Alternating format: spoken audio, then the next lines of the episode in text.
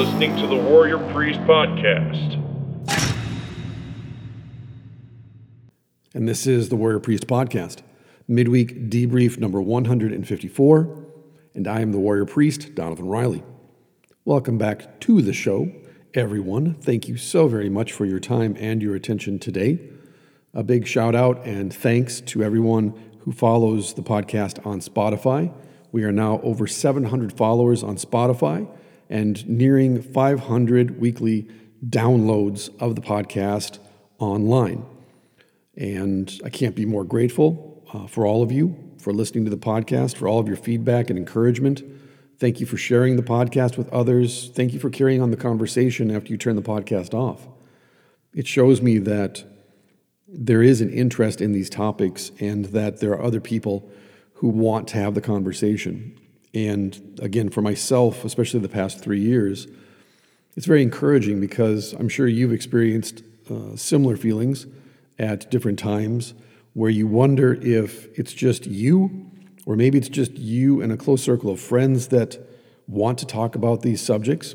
But I assure you, there are plenty of us out there who want to discuss philosophy, theology, fighting, what it means to be a good neighbor, a good man or woman, a good husband or wife, a good father or mother, just a good person all the way around. And as Miyamoto Musashi said, what makes a complete warrior is not simply the mastery of the weapon, being able to fight and fight well, and like Musashi, duel and never be defeated, doesn't actually make a great warrior, according to him. It's actually a tripart thing, it's threefold. It is one, mastery of your weapon, but it is also mastery of philosophy and mastery of art. So the complete warrior, the whole warrior, dedicates him or herself to this threefold pursuit to know your weapon, to know philosophy, that is, how to live well, and also art. Because without imagination, without creativity and curiosity, our weapon, our training in that weapon, our philosophy is limited by our imagination. And therefore, if we do not allow our imagination to run free, if we do not indulge our curiosity in the form of art, we are limited and therefore not whole. But likewise, if we pursue art and philosophy, but we don't train, we don't practice with our weapon, we don't discipline ourselves to become the master of this martial art, well, we also suffer because I can't talk you to death in a duel. Well, I could probably do that, but not everyone has the gift of, of mouth vomit. And so you should learn how to use your weapon masterfully. But likewise, without philosophy, mastering one's weapon, being an artist, being curious and creative, is also then limited because philosophy, the art of living well, of being a good person, is also vital to what makes a whole warrior because why are you fighting? What are you fighting for? Who are you fighting for? What is the purpose of art? And what is the purpose of pursuing art? This is where philosophy comes in. And so it's not simply a matter of, I'm really good at jujitsu or Muay Thai, or I read philosophy and I think deeply about the meaning of life, the universe, and everything, or I've devoted myself to poetry, painting, illustration. It's all of it combined that makes one a whole person, let alone a whole warrior. And so when I do discuss topics on this show, it, there's a somewhat uh, a randomness to it for sure. I wake up in the morning and think to myself, what have I been talking about the most in the past week, two weeks, or month? But likewise, then I ask, in relation to this show and its mission, that is the intersection of conflict and belief, how can I discuss these three areas in a, in a balanced way so that I'm not always reading military leaders on how to fight, or I'm not always reading Friedrich Nietzsche, for example, on philosophy, or always indulging my creative side by pursuing discussions about arts or how I use medicinal mushrooms, for example, to heal my brain and my body so that I can actually remain in a, in a relatively constant flow state so that my creativity is you know high all the time but rather, how can all of those things be combined into this podcast and into these subjects so that we gain not only a holistic view of ourselves, but also a holistic view of our, our homes, our neighborhoods, our communities, and our world? Because I think what I see most often, and maybe you see this too, is how narrow people are in their worldview. Whether it's through willful ignorance, naivety, or just a refusal to accept reality. There's this open rebellion against objective reality going on, at least in my culture in the United States at present, where it doesn't matter what the facts are. What matters is that this is how I feel, this is my truth, and therefore everyone else must agree with me that this is valid and relevant and true because I decided that. But what if we take a step back? What if we detach? What if we say to our emotions, okay, I need you to just kind of sit over there on the couch for a moment. I need to look at this like a detective, like a forensic psychologist or a journalist, independent journalist. So let's just look at what's going on and let's just judge it as best we can objectively and put aside our presuppositions and our prejudices. And then once we've done that, then re enter and say, okay, here's my judgment upon this topic, about this topic.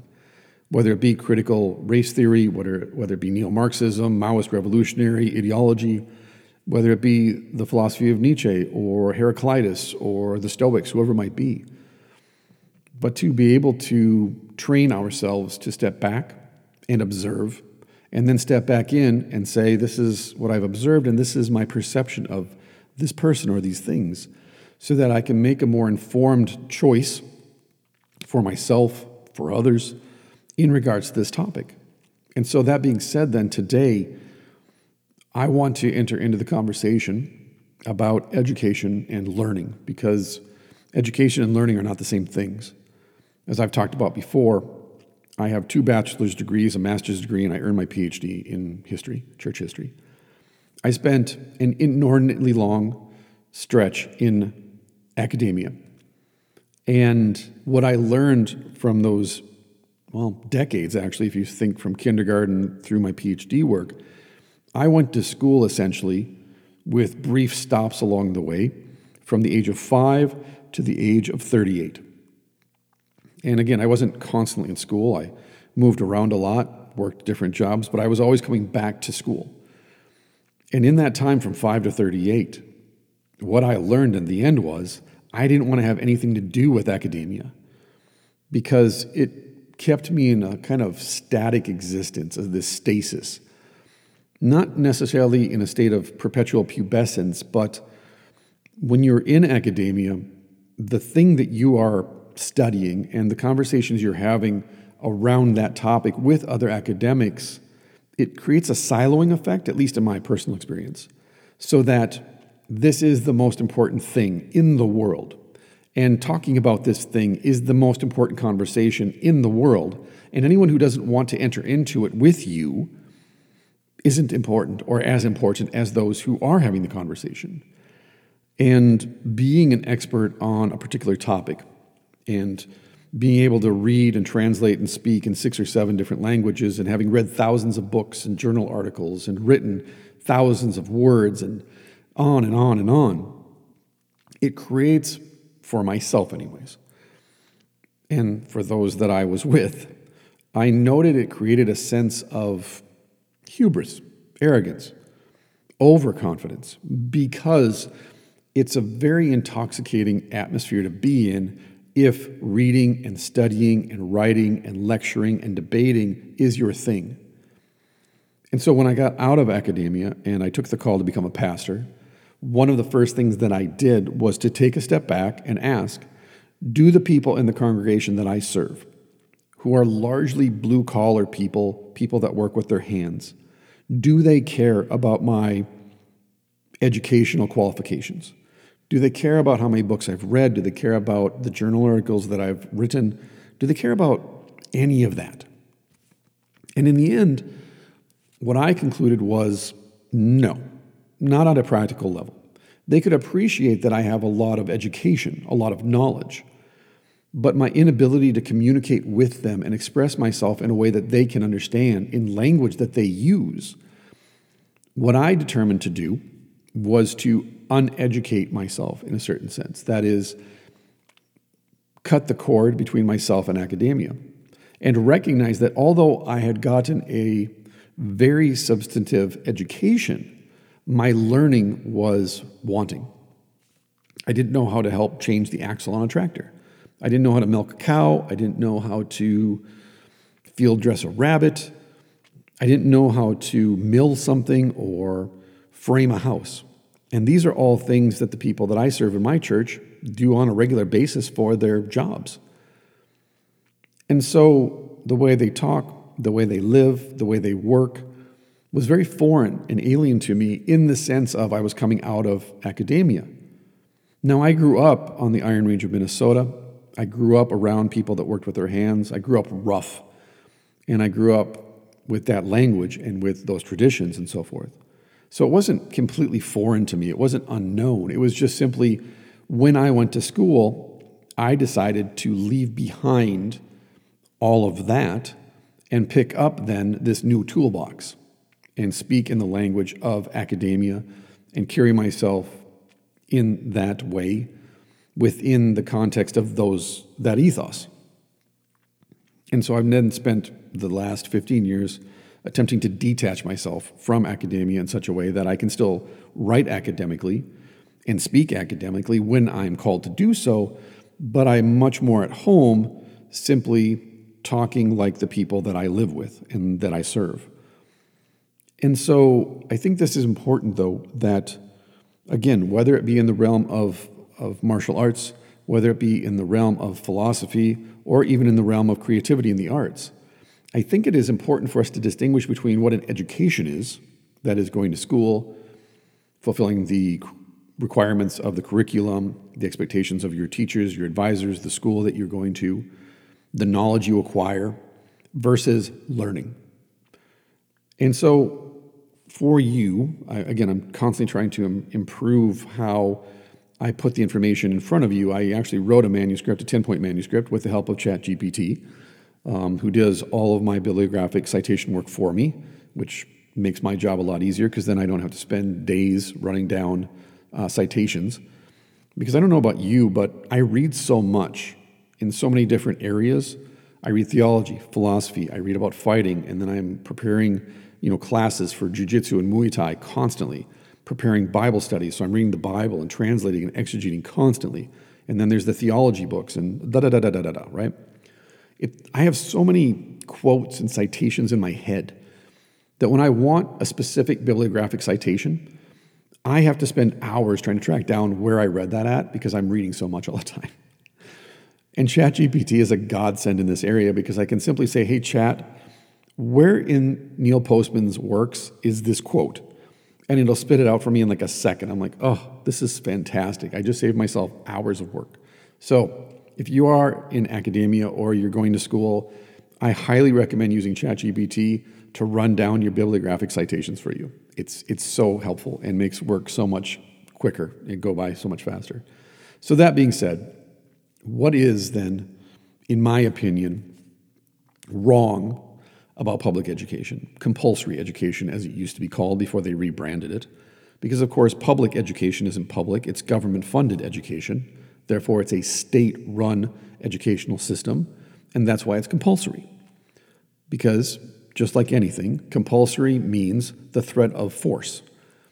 The only reason that people started sending their children to school, and you can read this in John Taylor Gatto's books in particular, is because the governor or the mayor would send out a militia to take children from their parents by force and march them to school. This happened, for example, in Massachusetts in 1887. There were gunfights over children going to school, where the governor would send out militias with guns, and the parents would then fight with the militias with their guns to prevent their children from being taken from them and forced to go to compulsory education.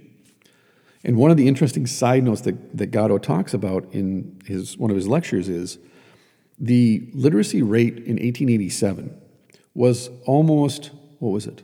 It was over 91%, somewhere between 91 and 98% of all the children in the colonies, especially Massachusetts, were literate. After compulsory education was instituted, the literacy rate never again rose above 91% in any state in the United States to the present day, by the way. Literacy in the United States right now is somewhere between like 60 and 71%, depending on the state. But think about that. Before compulsory education, before our children were forcefully taken from us by the state to be quote unquote educated, literacy was almost 100% when the parents taught the children. After the state took over, literacy never again rose above 91% anywhere in history. And again, that tells you a lot about how the government works and what its expectations are. Education, as far as I'm concerned, is not about learning, it's about education, which is why it's called public education, not public learning. And of course, the state has an agenda, it always does, and it's not a benign institution. I live in Minnesota. The teachers' unions in Minnesota, the teachers' union in Minnesota, is openly and explicitly pro BLM, pro neo Marxist, pro critical race theory, and therefore their agenda is right out in the open. In fact, in Minnesota, the teachers' union has said to the schools stop hiring white teachers. It's discriminatory and it's racist. And those white teachers, then, who are near retirement, are told retire so that we can replace you with someone of color. So there's an openly racist system in my state that is perpetuated by the governor, the legislature, and the teachers' unions. And it's discriminatory against one particular group of people based on the color of their skin. Therefore, when you go to school in the state of Minnesota, you are going to be indoctrinated in these different ideologies that are perpetuated by the government of the state and the teachers' union of the state, and therefore the school systems within our state. The other side of this that I hear from parents who want to talk with me and my wife about how we homeschool is, well, I could never do that, or it seems so much work. And here's what I can say simply when God gave you your child, He provided you and equipped you with all of the skills and abilities necessary to teach your children. And building off of that, what I hear the most is well, we can't run a homeschool or a co op like the public schools. But that's the point of homeschooling is to not do that, to not perpetuate this, in my opinion, fundamentally flawed and broken curriculum within the public school system.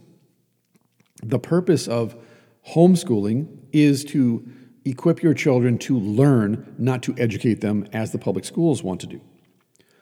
And therefore, one of the big leaps that you have to make when you start to homeschool is you have to, again, detach from this indoctrination that you are a part of, which is, well, if you're going to teach and you're going to be a quote unquote home school, it has to be a miniature version of the public school system.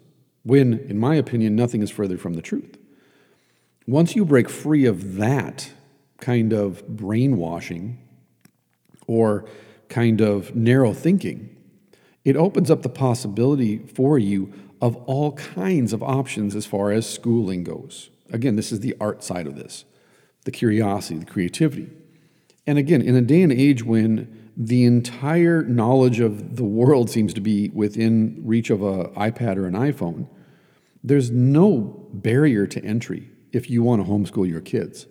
If you don't believe that you possess the gift of teaching, for example, when I met my wife, she was going to school to get a double degree in psychology and uh, childhood education. Again, I've spent most of my life in academics. We're both now licensed teachers. I'm a licensed principal through the state of Minnesota. I went through an accreditation process. It was very painless and very easy. And all you need is a bachelor's degree, and you can go through with the process. So I am an accredited teacher, I'm an accredited principal.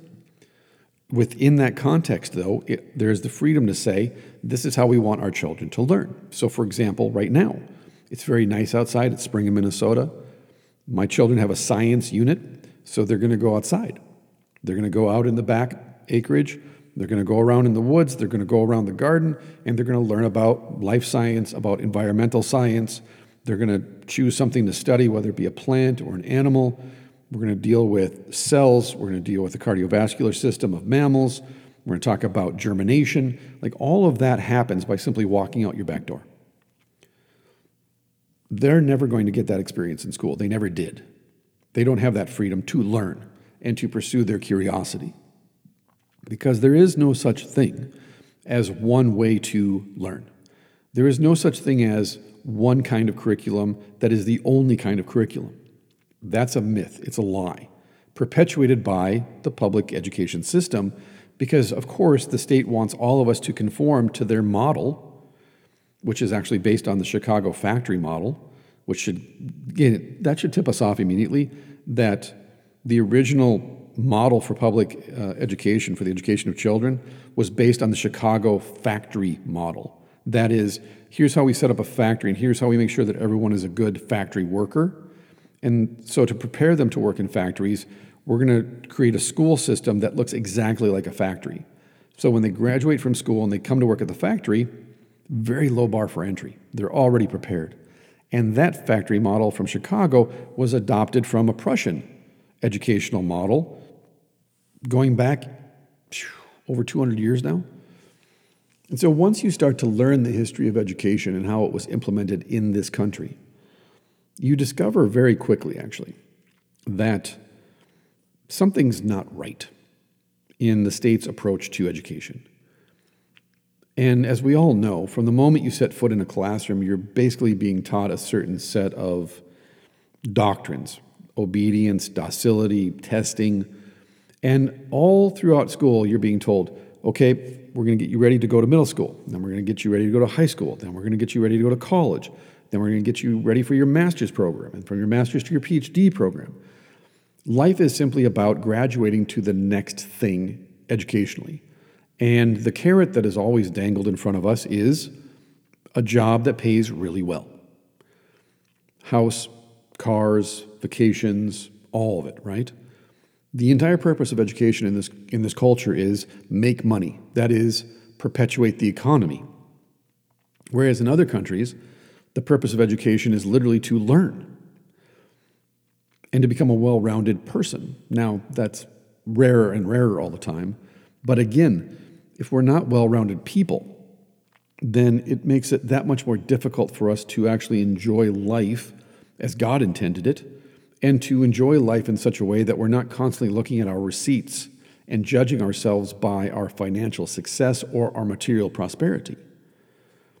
So, what's so wrong about public education? Well, number one, public education is designed to create obedient citizens.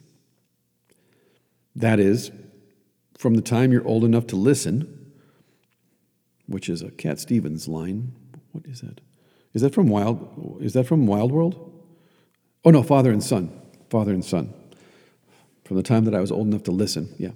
So, anyways, I digress. Cat Stevens, father and son. Tea for the Tillerman. Such a good album. Oh, it's so good. Public education is designed to create obedient citizens who follow orders without questioning authority. So, John Taylor Gatto the OG of homeschooling. I love this guy. I highly, again, I highly recommend you read his books. They're so good. And my favorite book that he wrote is called Dumbing Us Down The Hidden Curriculum of Compulsory Schooling. And Gatto argues in Dumbing Us Down public education is not designed to teach children to think critically, but rather to be obedient and follow orders.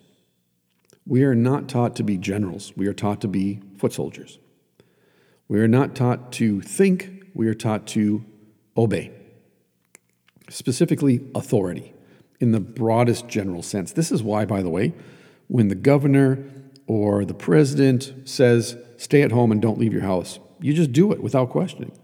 That's why we're told, listen to the experts, which is just another word that's interchangeable with the term authority. Listen to the experts. Why? Well, he's got a lab coat on, so he must know what he's talking about. We have to do what he says. Why are we listening to her? Well, she wears a scarf and she looks very dignified and she's got all these initials after her name. So we have to listen to her. Why do we do this? Because we're taught from the age of four or five years old onward to listen to authority, to obey authority without questioning, beginning with our teachers, beginning with the principal, school guidance counselors, and on and on it goes. That's why when you question an authority figure, whether it be a teacher, a police officer, an expert, their initial reaction is usually one of, Who do you think you are talking to me that way? How dare you ask me questions? Because they're not used to being questioned. They're not used to being challenged because we're all taught to be good, obedient little children. That's why when authority figures talk to us as adults, they talk down to us and treat us as if we are juveniles. It's a part of this whole curriculum. And so, as uh, Gatto says, schools are intended to produce, through the application of formulas, formulaic human beings whose behavior can be predicted and controlled. There it is. To me, that's one of the most important sentences that I've ever read about education. That schools are intended to produce, through the application of formulas, formulaic people whose behavior can be predicted and controlled, which is then supported by Neil Postman, another person I cannot recommend highly enough to you. I love Amusing Ourselves to Death. It's a phenomenal book. It's a little dated because it was written in the early 80s, I think, but it's a phenomenal book. I highly recommend Postman to you too. And again, all of these things that I'm reading are in the bibliography for the manuscript that I'll post on the website and hopefully on Anchor FM. So, Postman, in his book, The End of Education, which again is a great book, he writes The central task of education is to implant a will and a facility for learning. It should produce not learned, but learning people. So he writes The central task of education is to implant in a person the will and the facility for learning that then should produce not learned, that is, I read that book, I know what I, I know everything I need to know about that subject now, but instead a learning person. That is, I'm never done being a student. When we talk about martial arts, then, for example, if it's jujitsu, Muay Thai, wrestling, kickboxing, boxing, whatever it might be, you're never done learning how to be better at that martial art. And as soon as you think that you know everything there is to know about that martial art, well, that's when you begin to stagnate. And that's when, of course, you are kind of locked in time as a martial artist because you're not open to other opportunities to learn more and to enhance your technique and to become a more well rounded fighter. This is why I study kickboxing and Muay Thai and boxing and wrestling and even a little bit of judo within jiu jitsu so that I'm not just someone who practices jujitsu or someone who trains Muay Thai, but rather that I'm a mixed martial artist. George St. Pierre, famous UFC champion, once noted when asked, What does it feel like to be the greatest fighter, or at least arguably one of the greatest fighters of all time? And he said, I've never actually thought of myself as a fighter. I see myself, I think of myself as a mixed martial artist. I'm simply a student that continues to learn and improve as a martial artist. And I think that's important because, again, he's looking at himself holistically. He's saying, within the martial side of the house and the arts side of the house, I'm never going to master this because there's always something more to learn. And in my opinion, the greatest martial artists are those who are always hungry for more information and how to integrate other martial arts techniques into their martial arts. This, of course, was the driving principle behind Bruce Lee's martial arts, Jeet Kune Do. And if we never settle, if we never think to ourselves, well, that's that, I've mastered that topic, what's next? At least for myself personally, and maybe for you, just the process of learning itself is exciting. It's intoxicating because you find a new story, you find a new outlet or someone who has something to say to you and teach you that you've never heard before. That's phenomenal. One of the great things about being a student of any discipline is discovering new voices within that discipline who are saying things, teaching things, expressing themselves in a way that you go, "Oh, why why haven't I read this before? How how has this person escaped my notice?" And that excites you to keep learning, to keep moving forward, to keep wanting more. Give it to me, right? Become voracious for information. because it is intoxicating. It's exciting. When I discover a new poet or a new author or a new artist, I'm 51, I'll be 52 this summer. I'm still discovering people within genres that I've read for 20 or 30 years. And I think to myself, how is it within this genre that I'm obsessed with that I have not heard of Harry Crews, for example? How did I not know about Harry Crews? So now I'm devouring Harry Crews because he's within that kind of southern gothic, raw, visceral writing style that really turns me on. So just when I think I've discovered all there is to discover within the genre that Flannery O'Connor is associated with, who is one of my top three authors, I love her, I discover Harry Crews in this little corner over here, hiding behind Flannery O'Connor. And I say to myself, wow, you have a lot in common with Flannery, but at the same time, you're completely different. And so there I go. And through Harry Crews, you discover other authors and other poets and other people that you want to listen to and talk with. Same thing happened to me in relation to Langston Hughes and the Harlem Renaissance. It's an endless, it's turtles all the way down, as they say. And so if I say to myself, well, I've read Flannery O'Connor, so I know everything there is to know about this genre of literature, for example, I've cut myself off from the amazing rewards that are waiting for me if I just keep asking the question who else is out there in this genre that's talking? Who else have I not discovered yet? Let's go talk with them. Let's have a conversation with them. Likewise, when I read something like Beowulf, one of my obsessions, every time I read it, I discover something new in it. Same thing when I read the Bible. Every time I translate, every time I read the Bible, something new. So I'm never done discovering. I'm never done learning what I can learn from a text that I may have read hundreds of times. So we don't shut ourselves off to the possibility and the opportunity to continue to be learners rather than saying, Yeah, I know what I need to know. Let's move on, right?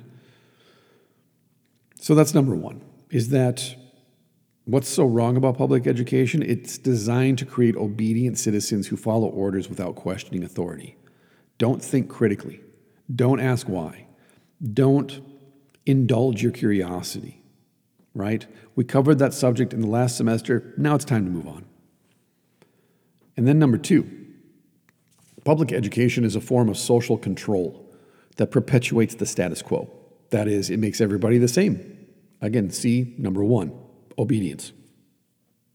Number two, that's how we perpetuate the status quo. That's how we make sure that everyone is predictable and controllable. We don't want individualists. We don't want unique characters running around. We want everybody to drive the same color car, live in the same kind of house, wear the same clothes, watch the same TV, drink the same soft drinks. That's how this works. So, again, going back to Gatto, then, he argues that public education is a tool for social control that maintains the status quo by teaching children to accept the existing social order without questioning it. In other words, well, that's just the way it is. Well, why do we vote for one of two parties' candidates? Why are there not three or 15 different candidates? Well, that's just the way it is. Why, why do we eat this food that has over 50 or 60 different ingredients and 15 of those, I don't even know how to pronounce that word? That's just the way it is right? Why do we put sunscreen on to go outside in the sun when for thousands and thousands of years people were in the sun every day, all day, and never got skin cancer? Eh, it's just the way it is, right? That's what we do. What is that? It's conformity. How did we all fall into that, that, that groove on the record? Education. Being taught to be obedient and obey authority, even if that authority is a commercial that's lying to you about the product even if it's a politician or a political party that's lying to you. I'll put it this way if you have a friend, and every time that friend comes over to your house, he or she lies to you, with, how long would you remain friends with them? And how motivated are you to keep inviting them over to your house when you know that every time they walk through the door, they're lying to you about their life or what they did today? You wouldn't. You wouldn't be friends with them because you can't trust them. And yet you keep voting for people that lie to you every single day and exploit you every single day for 40% of your income. so that they can take that money away from you by threat of force and then spend it on whatever they feel like satisfying lobbyists, satisfying corporations, laundering that money through Ukraine or Afghanistan or insert third world country here. They lie to us every day, all day, and yet people continue to vote for them. Why? Conformity, obedience training. They don't question it, they just do it because it's just the way it is. Again, Gatto says schools teach exactly what they are intended to teach, and they do it well. To be a good Egyptian and to remain in your place in the pyramid. And then going back to Neil Postman, Postman supports this by saying the purpose of education is not to make men and women into doctors, lawyers, and engineers. It is to make them into responsible citizens who understand and cherish a democratic way of life. Don't forget to vote. It's your responsibility as a citizen. If you don't vote, you can't complain. Well, to quote George Carlin, if you don't vote, you're the only person that gets to complain about everybody else who voted and perpetuated this broken, vile system that exploits and takes advantage of us. And as George says, they don't give a shit about you. They don't care about me. It's a big club and you're not in it. Our responsibility to the state and to each other is to be a good Egyptian and to know your place in the pyramid. And you want to be a doctor or a lawyer or an engineer? Well, that's on you. That's not on public education to do that. Their job is to make you cherish democracy, one person, one vote, mob rule. Be a good citizen. What does that mean? Put your hand on your heart and pledge your allegiance to the flag, which is absurd when you actually think about it objectively. It's just a means of control. Wear your mask. You have to wear your mask. It's for everyone's safety, even though we all know that paper masks prevent the spread of nothing. But we have to do it. Why? Obedience. Be a good Egyptian. Again, where I live at Minnesota, hospitals and clinics require everyone who enters the building to wear a mask, and the receptionist is more than glad to demand that you put a mask on. Why? Obedience. If you question them, they literally say, I'm just doing my job. Those are the rules. And of course, when you bring up all the people throughout history, especially the 20th century, who made the same claim, we were just doing our jobs, they get upset and they demand that you wear your mask because you've broken their dialogue wheel. You're not obeying. In fact, we even have a term for these people now NPCs from video games, right? Non player characters. And these are people that just exist within the game to interact with your character when you walk into their sphere, whether it be, oh, I'm going to walk into this house, or I'm going to go over to the saloon, or I'm going to go fight this monster. These, these NPCs don't exist independent of you in the game. Likewise, in real life, people run around with dialogue wheels that they've been taught this is how you respond to question A, this is how you respond to statement B. Well, if you break the dialogue wheel, they don't know what to do, so they just revert back to their programming, which is I'm just doing my job, you have to do this, it's a mandate, it's required, it's the law, da da da da da. And then when you challenge them to think critically, they can't. They don't want to because it's painful, because it's not within them to do that. Why? Because school has taught them you're an Egyptian. This is your place in the pyramid. Be happy. Do what we tell you. Everything will be fine. And so they're not the anomaly. You are. They're not the problem. You are. Everyone else who came through the door put their masks on. Why can't you put your mask on? Well, I don't actually have a mask. What? Yeah, I don't, I don't have a mask. I've, I've never had one. I don't own one. Well, we have them for you. Well, these are ineffective. They don't, the CDC, the NIH, they've all stated publicly that these don't prevent the spread of COVID or really any disease. Okay, but it's required. Why is it required if it doesn't do anything? Uh, it's, it's required. And it just around and around you go, and then eventually they kick you out and refuse you service. And so, one, obedience training. Two, social control that perpetuates the status quo. Third, public education is too focused on standardized testing and memorizing rather than critical thinking and creativity. My daughter suffers from this. She's 16 going on 17, and she is an artist. She has a very, very fertile mind. extremely imaginative. She has to email her college professors because she's going to high school and college simultaneously. She has to email her college professors and ask, What do you want me to write on the essay? Because when she goes off and she writes an essay and, and she exercises her critical thinking skills and uses her creativity as we have taught her to do, she fails the, she fails the essay, she fails the, the assignment. And this frustrates her because there's no parameters. It's just write an essay on what you've read describing X, Y, or Z things. So she does that, and then she gets an F or a D because she didn't do what the teacher expected.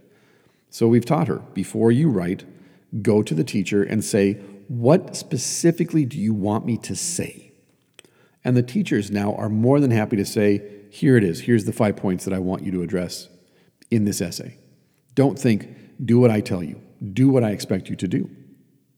So now she gets B's and A's because she's learned the rules of the game, which is don't think, don't, don't get creative, just regurgitate exactly what the professor says. This is what she wants to hear from you in this essay.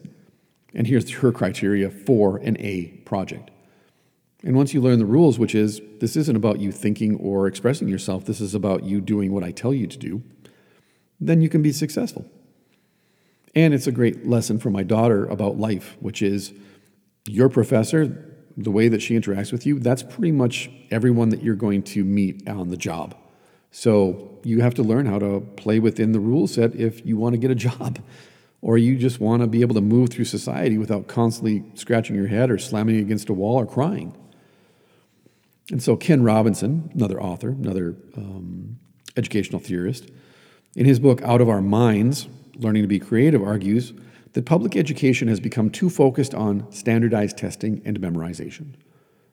This stifles creativity and it stifles creative thinking.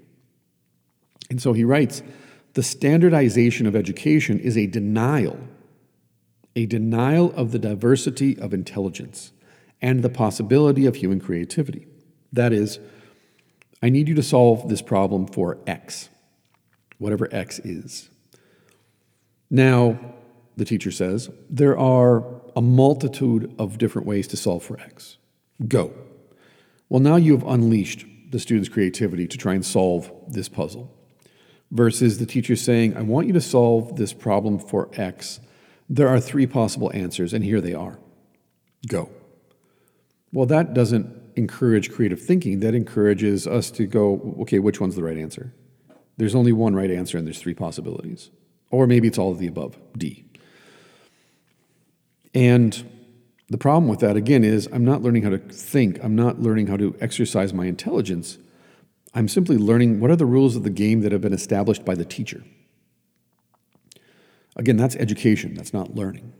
And it stifles intelligence and creativity. Notice the reoccurring theme in the first three points critical thinking and creativity is squashed. So, a subtext of this entire thing is if you're sending your children to public school, or even private school. They're no better where I'm at. There's very little differentiation.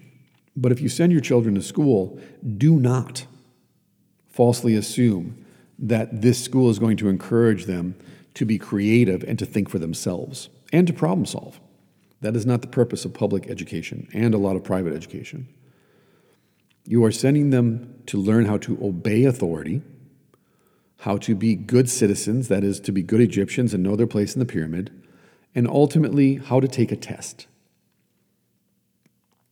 And yet, once you graduate from high school, if you choose not to go to a four year college or even a vocational technical college, you just want to enter the job market and, and get a job. What does standardized testing benefit you? Right? How does that prepare you to work in retail and interact with people?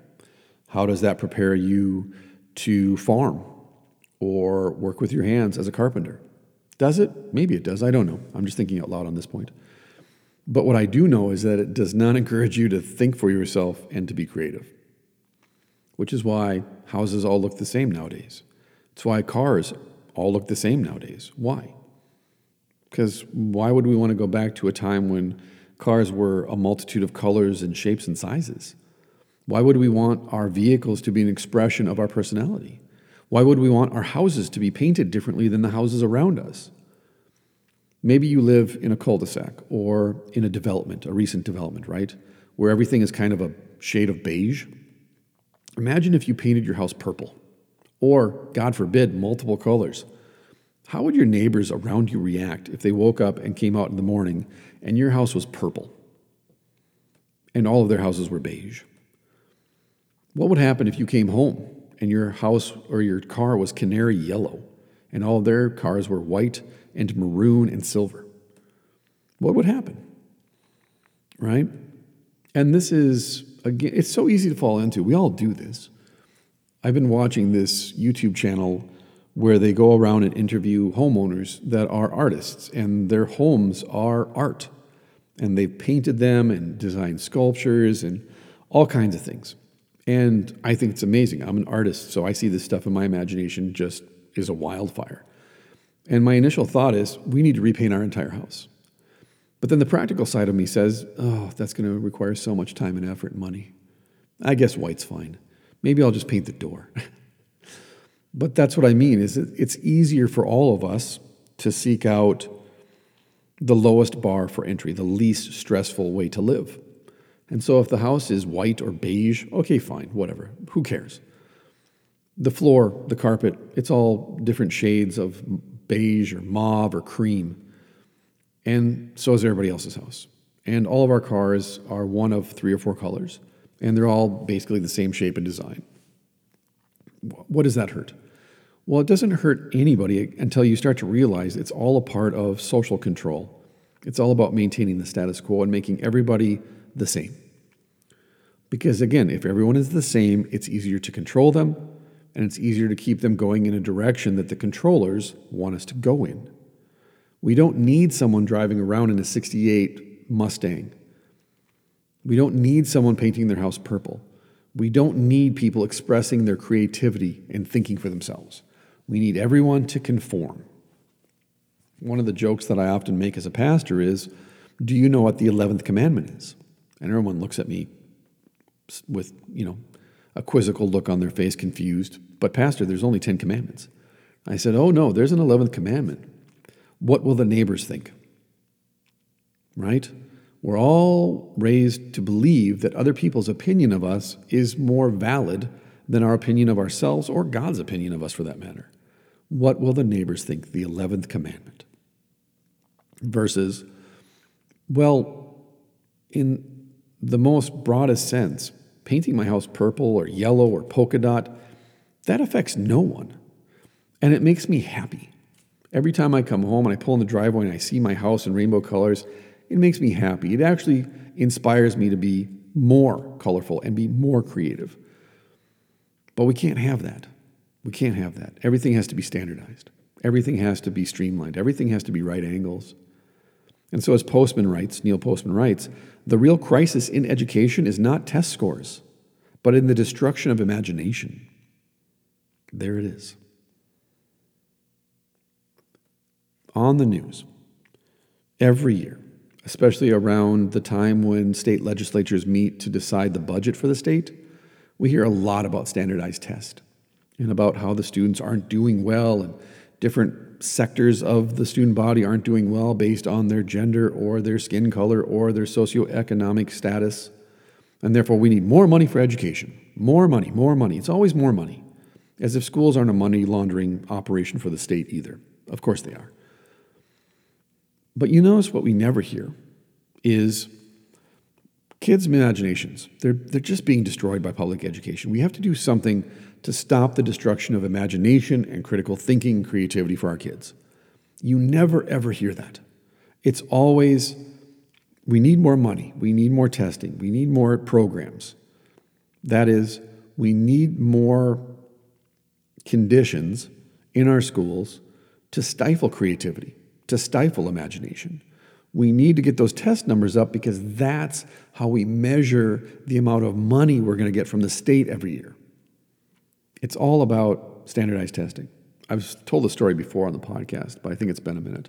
My oldest son is a genius. We had him tested. He's an actual genius. And so when he was in elementary school, he attended a bilingual school. So half the day was English, the other half of the day was Spanish. 60% of the student body was Spanish speaking Mexican immigrant children. And the children that he went to school with were the first generation of English speaking people in their families. So all of their parents were first generation immigrants. Got to know a lot of them, helped them get their citizenship, love them to death. They're some of my best friends, especially because they make me my favorite food. But that being said, then, the standardized test scores at that school were in the 40 percentile for the state because you're expecting kids who are learning English to take standardized tests which are in English. Well, my son would often get 100% on the standardized tests, which then pulled up the entire school's test scores.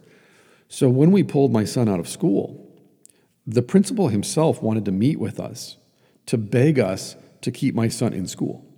And he admitted to us in private we need him in school because his test scores actually pull up the entire student body along with this handful of 20 other students.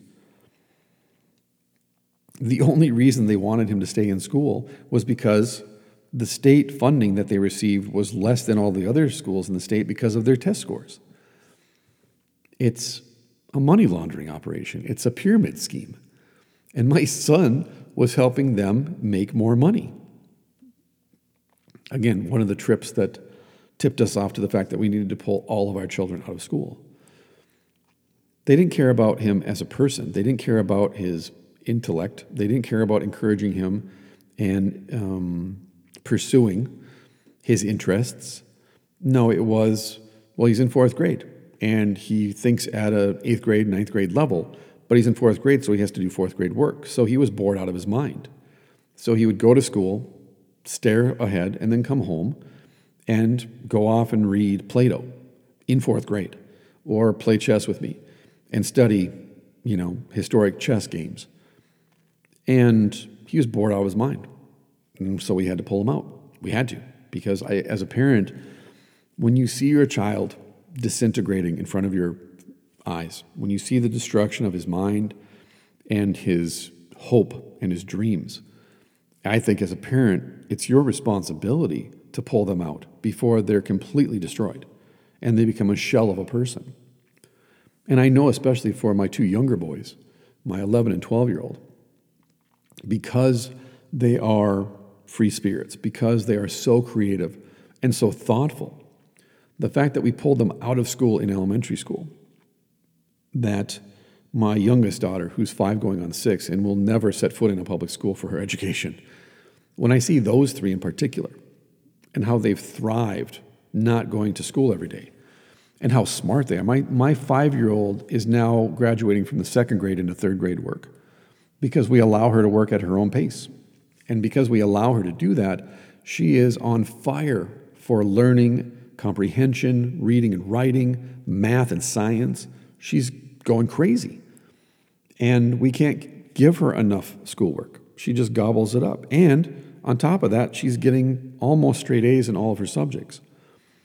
And the only reason I mentioned the, the grades is because we are accredited through the state, because we want our kids to get a diploma and not have to go through any rigmarole if they decide they want to go to college, which none of them do at this point. But we're accredited, and so we have to turn in grades every semester to satisfy the state standards. A side note, by the way, in Minnesota, if you homeschool, your children are still on the district roster, the district rolls for public school. So my children's school district gets money for all of my kids, even though they've never set foot in one of the schools. Again, pyramid scheme. Totally legal, totally legal. and so when I see my children do their schoolwork outside, in the backyard, at the picnic table, when I see them wandering around in the woods hunting for mushrooms, learning about environmental science, I look at that and say to myself, well, there you go there's a well rounded human being. There's a child who's going to grow up to actually be something. I don't know what that is, but they will because we've taught them to think critically. We've taught them to think for themselves. We've taught them to ask why. We've taught them to indulge their curiosity and their creativity. And we've imparted to them the importance of learning and the difference between learning and education. And so we don't deny their intelligence, we don't deny their creativity, we encourage it actually. And we don't care about their test scores. Test scores signify nothing other than your ability to memorize information.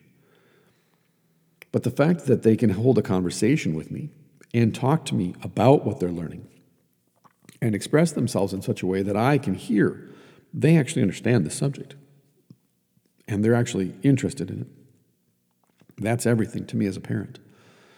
Because, at least again, for myself, one of the greatest sins that I could commit against my children is to squash their mind and their heart and to tell them, I'm sorry, but you can only be whatever is within this particular box, and you can't be anything outside of this box because this is who you are and this is where you're going to go in life.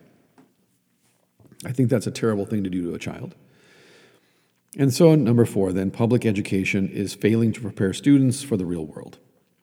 Charles Murray, for example, in his book Real Education, argues that public education is failing to prepare students for the real world by focusing on abstract academic skills rather than practical skills that are relevant to the workforce. And he writes there is a mismatch between what schools are teaching and what the economy demands. I don't entirely agree with his thesis that the entire purpose of education is to basically perpetuate the economy, but he's not wrong either. That is kind of the purpose of public education. But it also, then, within that rule set of that game called the economy, the oikonomia, if my kids want to be doctors, if they want to be engineers, if they want to be something outside the norm, like they want to be survivalists who take people on whitewater rafting trips down the Amazon or on safaris across the Amazon or across the, the African savannah. They have to bust out of the expectation of, well, here's your list of possible occupations based on your test scores, based on where you're going to graduate within your class. Here are your possibilities. This is what you should go to college for. Because when I was in high school, my junior and senior year, we had to go to career day, we had to take tests, and then we had to sit down with our advisor to tell us, hey, this is what you should go to school for. Well, I didn't take those tests seriously. So when I talked to my high school advisor, I said, well, I want to be a paleontologist or an archaeologist. And he said, according to my test scores, I could either be someone who works with their hands, like a carpenter, or a janitor. That's what he told me. He said I wasn't smart enough to be a paleontologist or an archaeologist. He said that to me. My junior year of high school, he said to me, I'm not smart enough to be one of those things that I want to be. Because according to my test scores, I should be a janitor or a carpenter. Think of what that does to a 16 or a 17 year old person's brain when you're told you're too dumb to go dig in the dirt for bones. Right? Think about that. You're too dumb to get a trowel and a broom and dig around in the dirt for fossils. Instead, you should actually pick up your broom or your trowel and, and go build a house or sweep up after the kids when they leave school in the afternoon. That crushed me. It did. It crushed me. My entire senior year was that statement playing over and over in my head. And so I thought to myself, well, why am I even bothering to try to get good grades? When I can, my, he just said it, um, you know, I'm going to be a janitor. And so I decided to just be a bad boy and to be a rebel against everything. And so my senior year of school, I got detention so many times. I got kicked out of school during school so many times because of that. And it followed me around for a very long time. I'm 51. That was said to me when I was 17. And at a certain point, I turned the corner on that, and now I use it as rocket fuel to prove to that guidance counselor you don't know what you're talking about. And what you said to me and other students that I talked with after the fact you destroyed our dreams. You literally took us because we trusted you. You're an authority figure, going back to number one. You're an authority figure, so we trust you. And you told us that we're too dumb to pursue our dreams. And this is what we should go to school for or hope for. And so, all through my art program, all through my music program, all through my travels, that was always in the back of my head. You're too dumb to do this. And again, I used it as propulsion to do those things. And I think even to this day, it still is in the back of my mind You're too dumb to start your own martial arts gym. You're too dumb to be a best selling author. You're too dumb to start your own business. You're too dumb to be this or that thing. And I say to myself, all right, I'm so dumb. How come I qualified for Mensa? my, my advisor never bothered to ask, Did you take this test seriously? And if not, why? If he had just asked that question, we could have had a conversation about why I didn't take the test seriously. And the reason is because it's a stupid test. I'm 17 years old. I don't even know what I want to do with my life. All I know is I want to get out of this little town. I want to go on adventures and explore the world and learn about what I want to do with my life. That's what I wanted to say, but I wasn't asked about my thoughts. And I'm sure if I had said that, he would have said, no, you have to go to college. And so I think we have to be very, very thoughtful and aware, especially when we talk to children, whether they're our children or other people's children.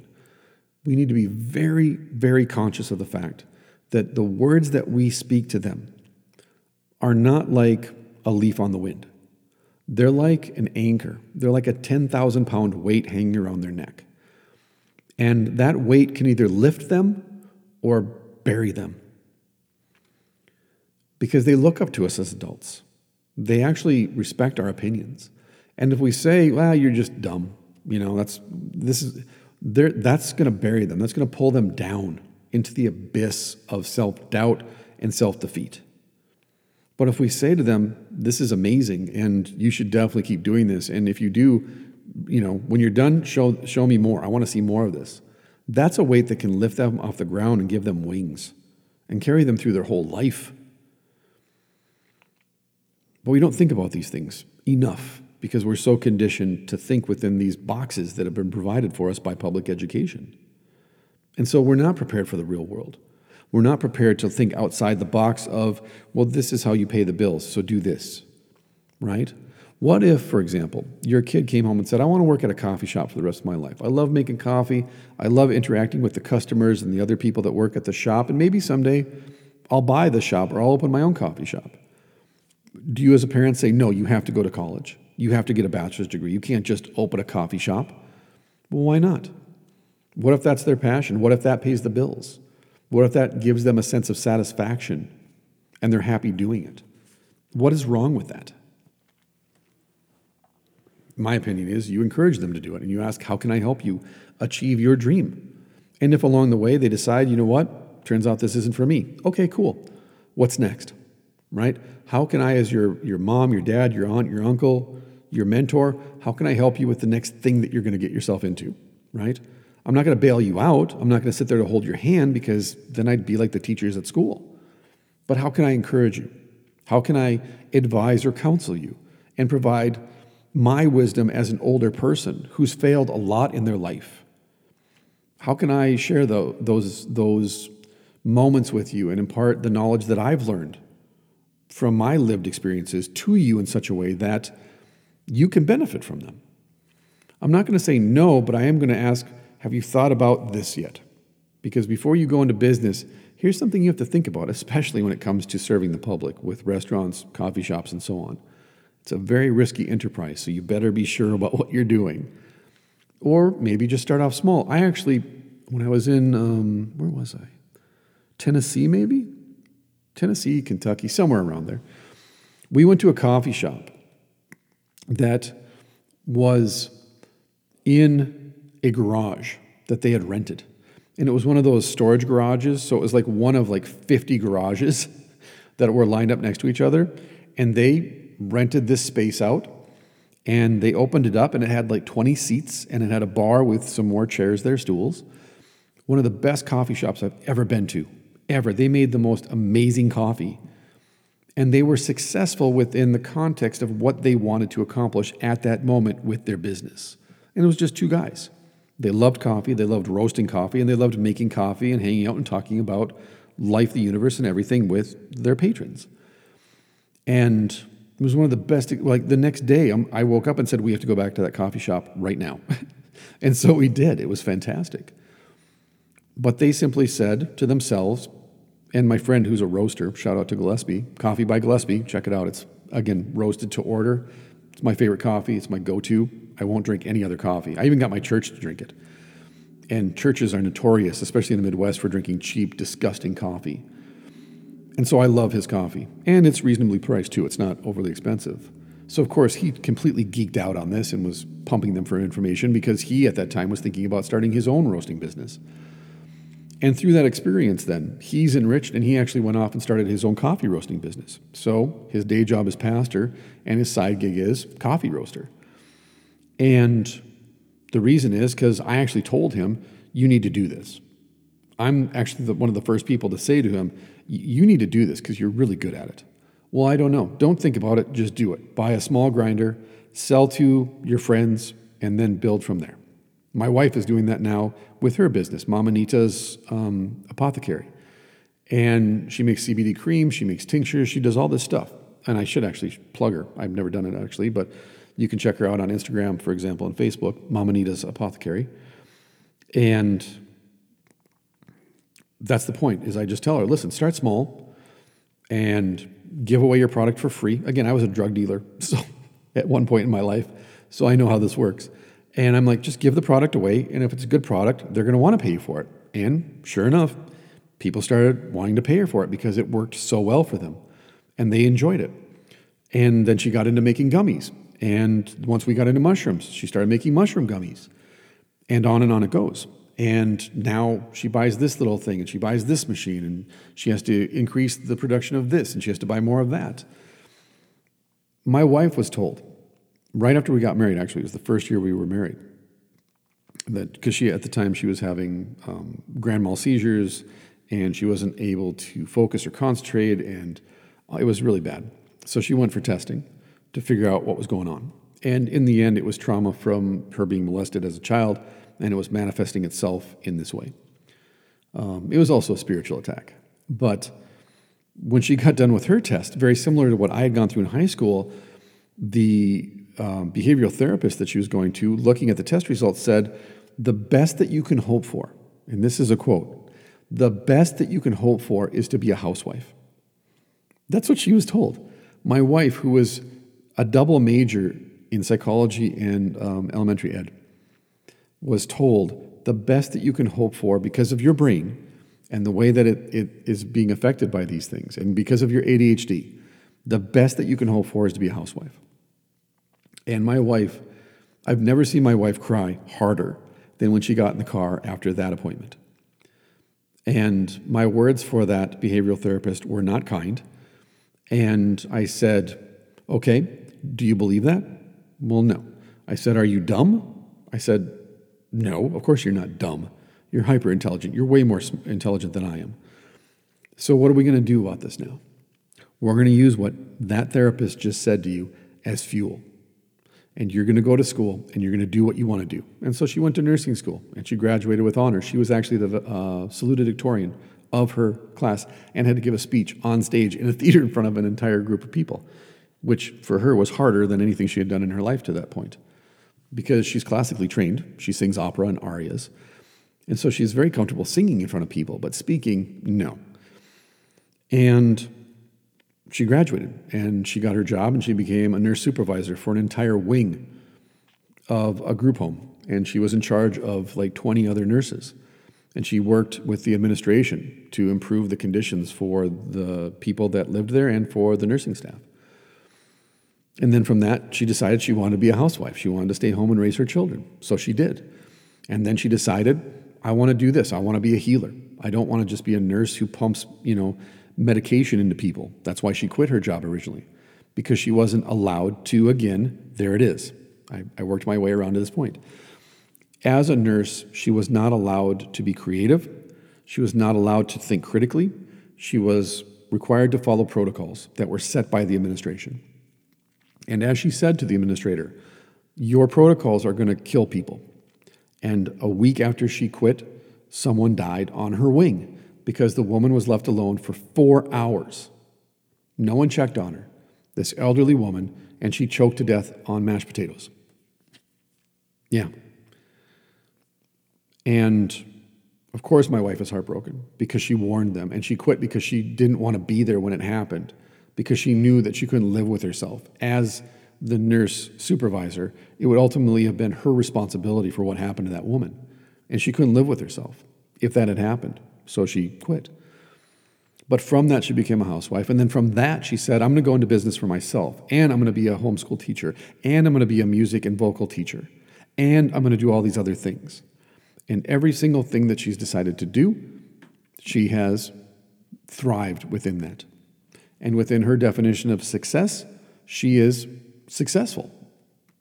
And so, for myself, with my different businesses and my different pursuits, and my wife with hers, we're providing examples for our children that if you imagine it, do it. Just have a plan. So now my oldest son is starting his own business, Quiz Bowl, online. He makes more in one day than I make in an entire month. it's ridiculous. But all we've said is, how can we help you do this? And yet simultaneously say, but if you're going to do this, you also have to take responsibility for your own bills, taking care of yourself, helping take care of the family and the house, because if you're going to live with us, you have to continue to participate. You're not going to just live here rent free and do whatever you feel like. And he's more than happy to do that. And so he does pay his own bills and he does help with us with the bills and he does help take care of his siblings and he does help with their education, as does my daughter and on, on down the line. Because we foster creativity, we foster critical thinking, but we also encourage our kids to be curious and explore and experiment and fail. Because we all know when we say to ourselves, I'm going to try that, I'm going to do that, there's going to be failure, whether it's you know a small thing or a catastrophic failure. It's going to happen. But when you have people around you who are there to support you and encourage you, failure stings a little less, and the fall won't break you because there are people there to help support you until you get back on your feet. And again, I think that's the purpose of education is to give your children a safe place to return to when they've gone on an adventure and they've got questions, they've failed, they've fallen on their face, whatever it might be.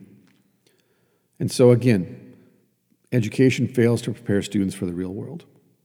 Fifth, public education perpetuates inequality and reinforces existing power structures.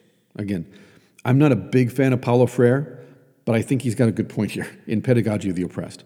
Yes, he was a neo Marxist. Yes, I understand that. I've read all of his works because I went to college too. But I do think he does make some salient points in his books, even though I may agree with him overall in his political ideology. So, that being said, education perpetuates inequality because it enforces power structures, class structures.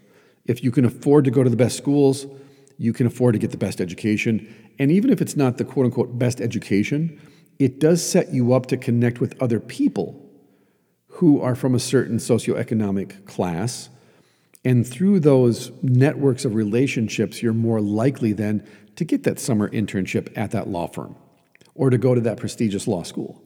Whereas someone who grows up impoverished, whose teachers are paid $28,000 a year, who are overworked and underpaid and simply wrecked by the end of the day, who comes from a situation where they don't have a dad at home, they don't have people supporting and encouraging them when they fall down, and you have all these temptations on the street and in the neighborhood that want to lure you away from school and from getting to that law firm.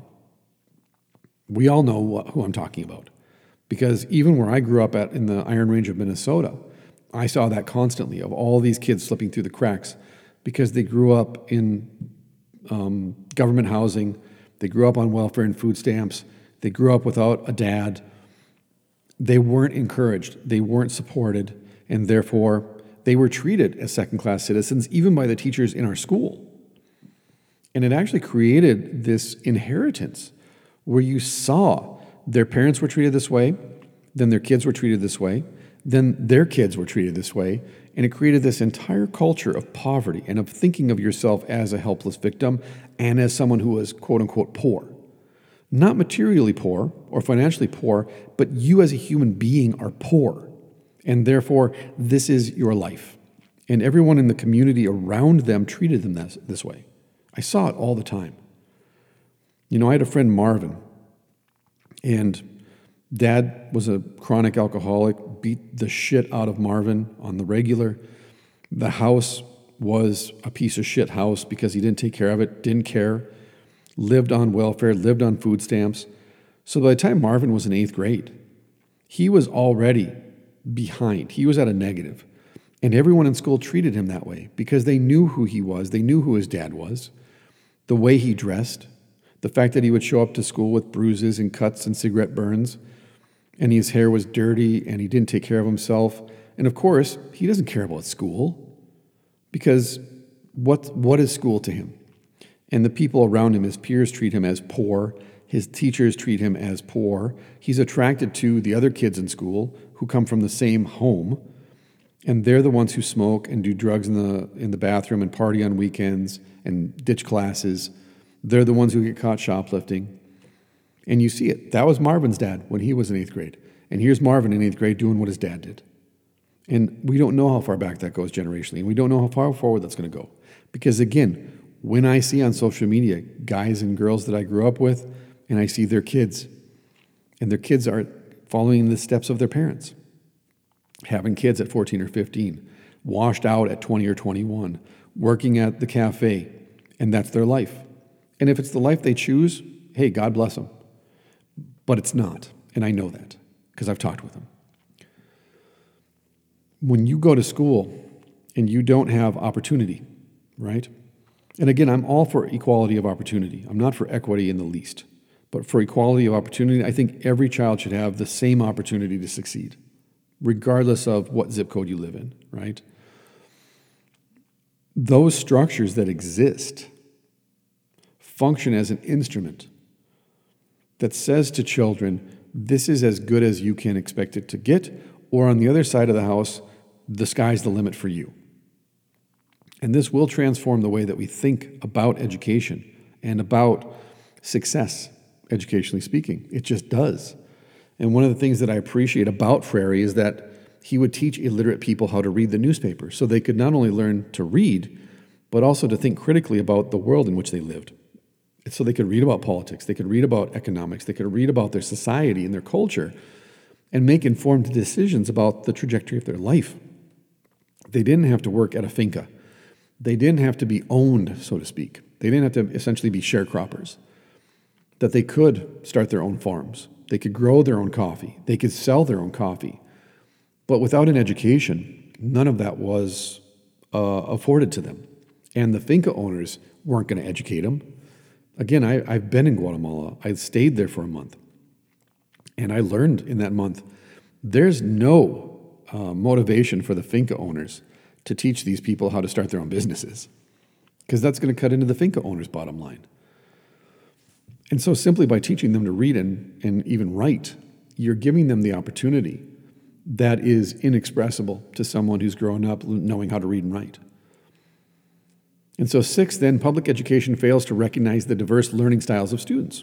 Howard Gardner, Multiple Intelligences, writes Our educational system is based on the assumption that there is only one way to learn and it is suited to everyone. But this isn't true, he says. And as John Taylor Gatto writes, Genius is as common as dirt. Let me repeat that. Genius is as common as dirt. We suppress genius because we have not yet figured out how to manage a population of educated men and women. This goes back to social conditioning, it goes back to obedience training. A population of well educated men and women is an unruly population. We don't want geniuses.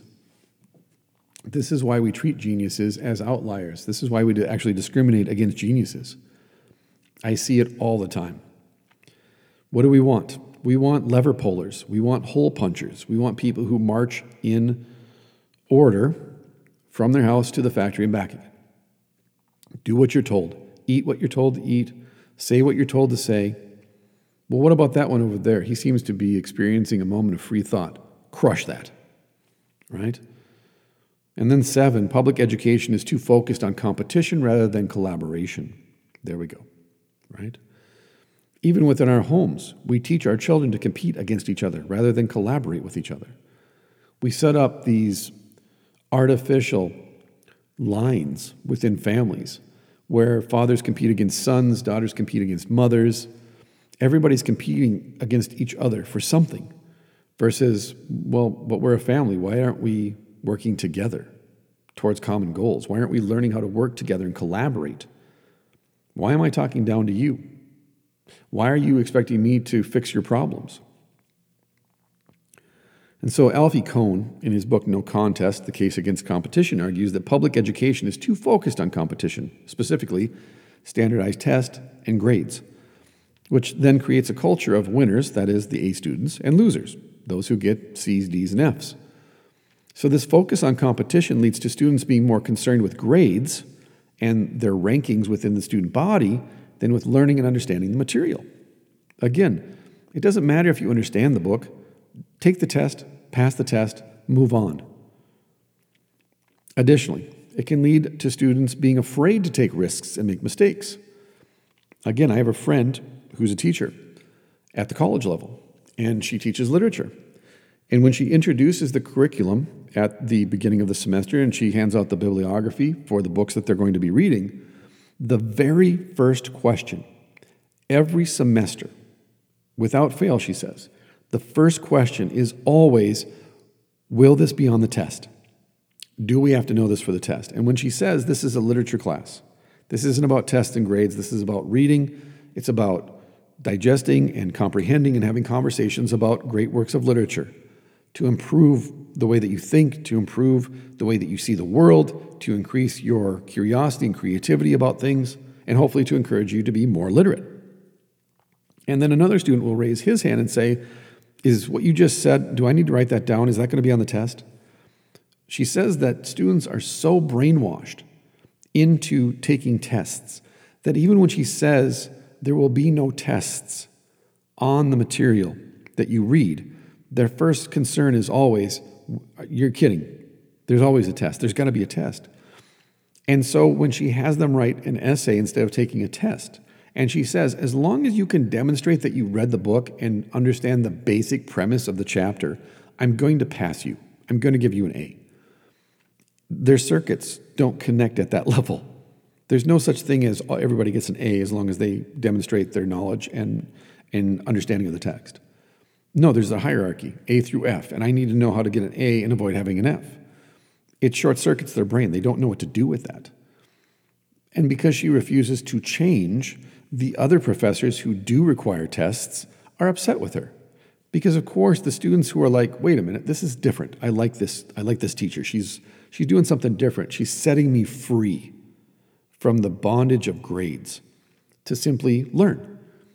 Well, we can't have students finding out that there's alternative ways to be tested, that there's alternative ways to approach the subject, that we don't have to take tests that require a grade and as one teacher said to me in our class when I was in college, first day of class, he said, You all have a 4.0 in this class, and now it's up to you to fail.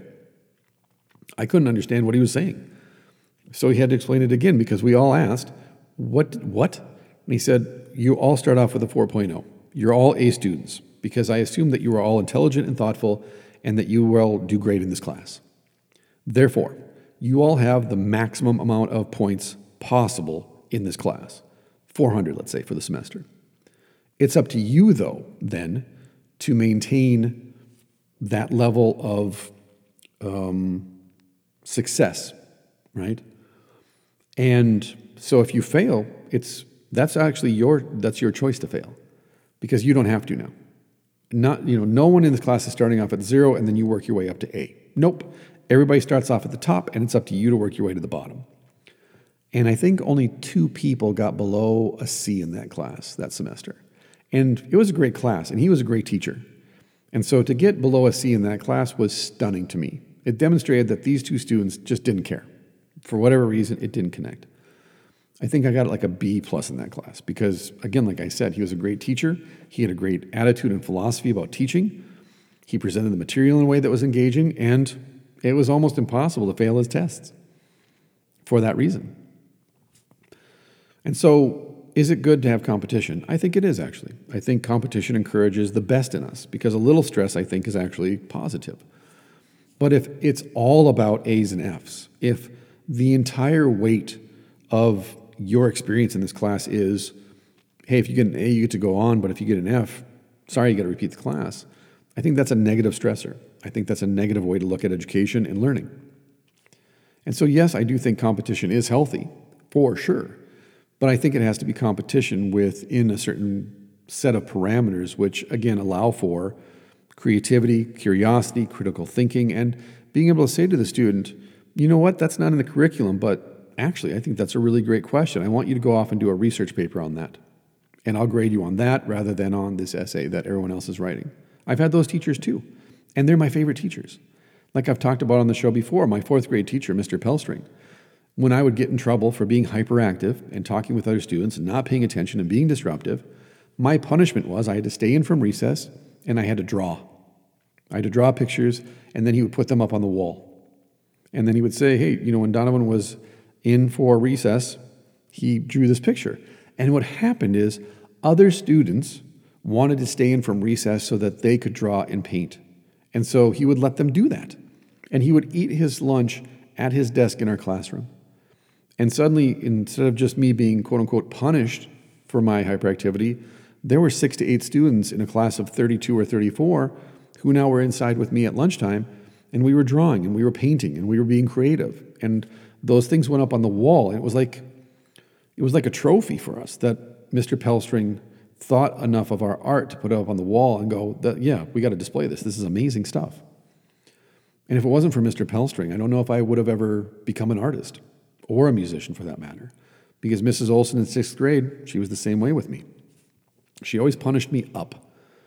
And even when she had to wash my mouth out with soap, because I decided to push buttons and see what words I could say and which words I couldn't say. The punishment was always up. You're going to be in the play. You're going to be the narrator of the Christmas pageant. You're going to be Tom Sawyer in our class play. Because I'm not going to punish you by not allowing you to be a part of this class, but rather I recognize your hyperactivity, your need to talk constantly. here, here we are. Um, these aren't negatives, but within the context of this classroom and what I'm trying to accomplish with these students, it is disruptive and it is a negative. So let's harness that energy for something positive and constructive. And again, to this day, I'll, I'll never be able to thank her enough for what she did for me. And in my experience, I've had a handful of teachers, maybe five total in my entire life, like that. And, and I hope that you've had numerous teachers like that, that you can't count the number of teachers that you've had that basically help shape the person that you are today.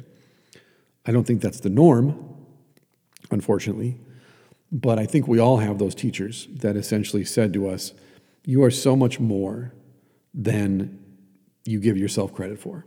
And I see so much potential in you. How can I help build on that? And so, eight, then, public education doesn't address the needs of individual learners, right? Neil Postman, going back to the end of education, writes Public education fails to address the needs of individual learners, instead, focusing on creating a standardized curriculum that is taught to all students, regardless of their interests or abilities. Again, I saw this with my son. His interest, they even created a whole curriculum for him. It was fantastic. In fourth grade, they created something called a flex curriculum that they then later instituted for the entire school so that the gifted and talented students didn't have to wait around for the rest of the students to catch up to them. And then the students that were struggling didn't get left behind. So the teacher then would create pods and say, okay, all you gifted students, you're going to go over into your pod and you're going to do this work, right, at your own speed, flex learning. But when you finish your packet, you're now going to come and help teach the other students in class this information that you've already finished. So the gifted students would then work with the students that were struggling with the packet. And it encouraged then collaboration. And it encouraged the gifted students to not think of themselves as being better than the students who struggled, but rather as teachers who were working with the students who struggle so that everybody was succeeding together.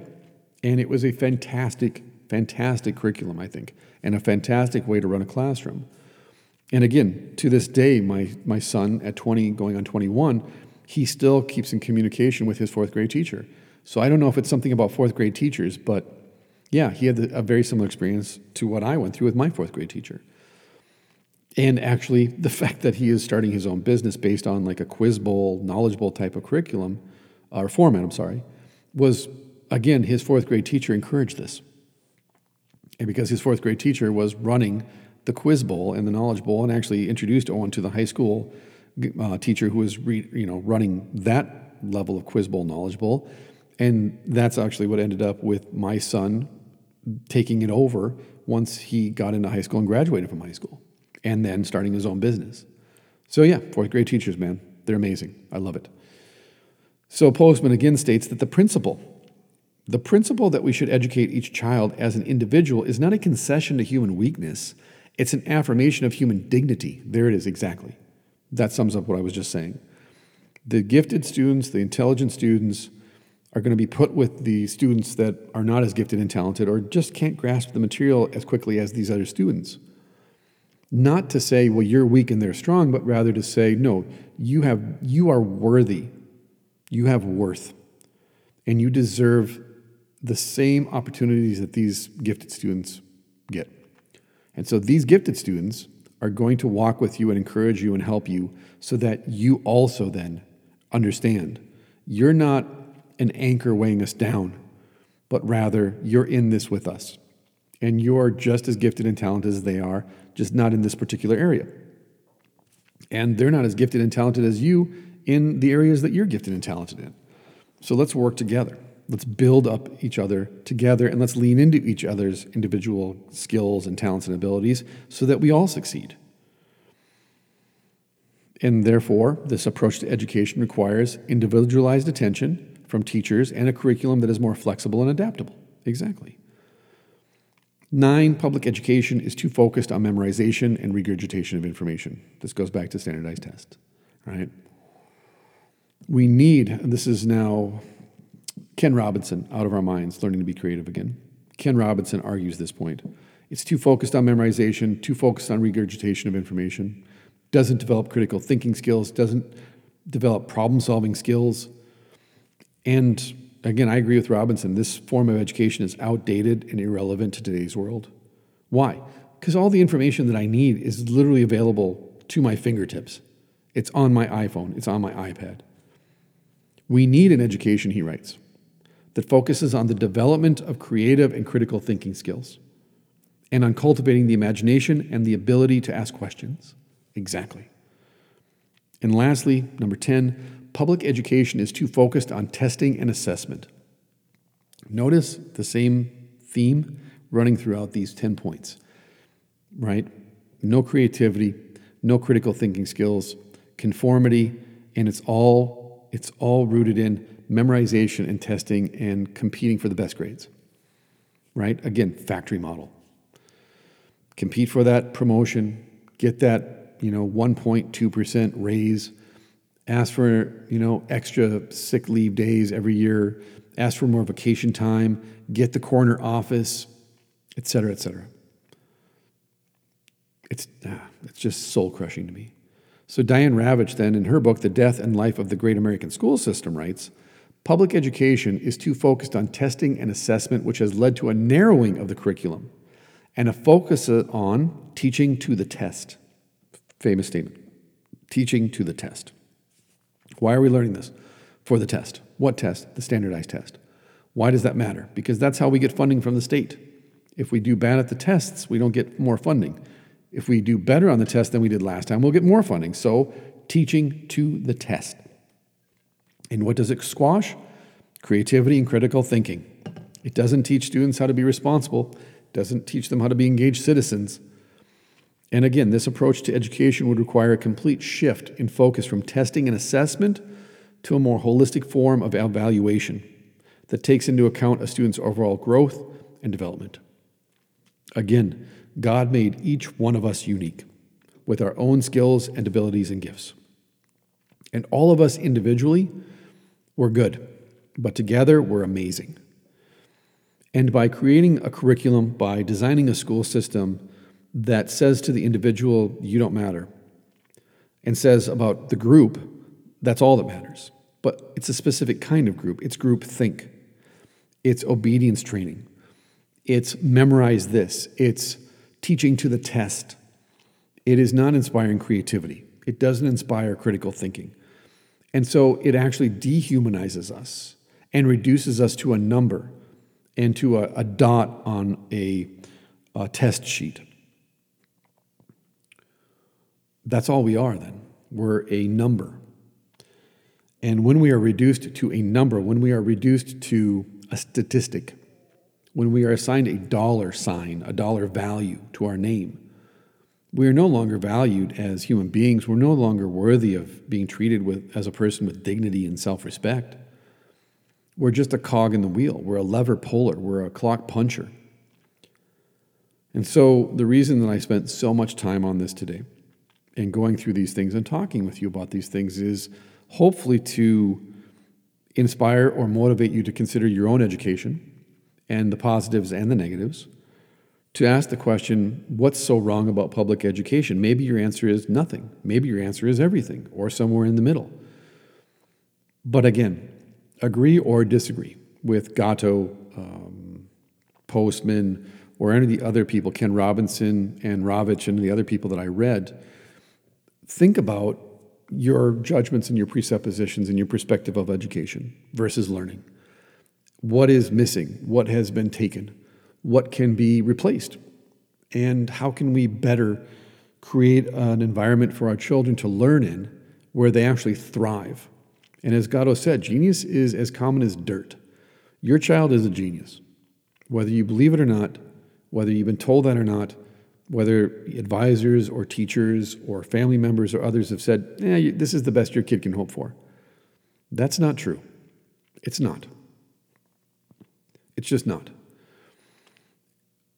What can we do as individuals, as parents, as a population? What can we do to create the means for our children to succeed in ways that maybe we weren't allowed to succeed in, or to open up avenues of exploration and experience that weren't open to us.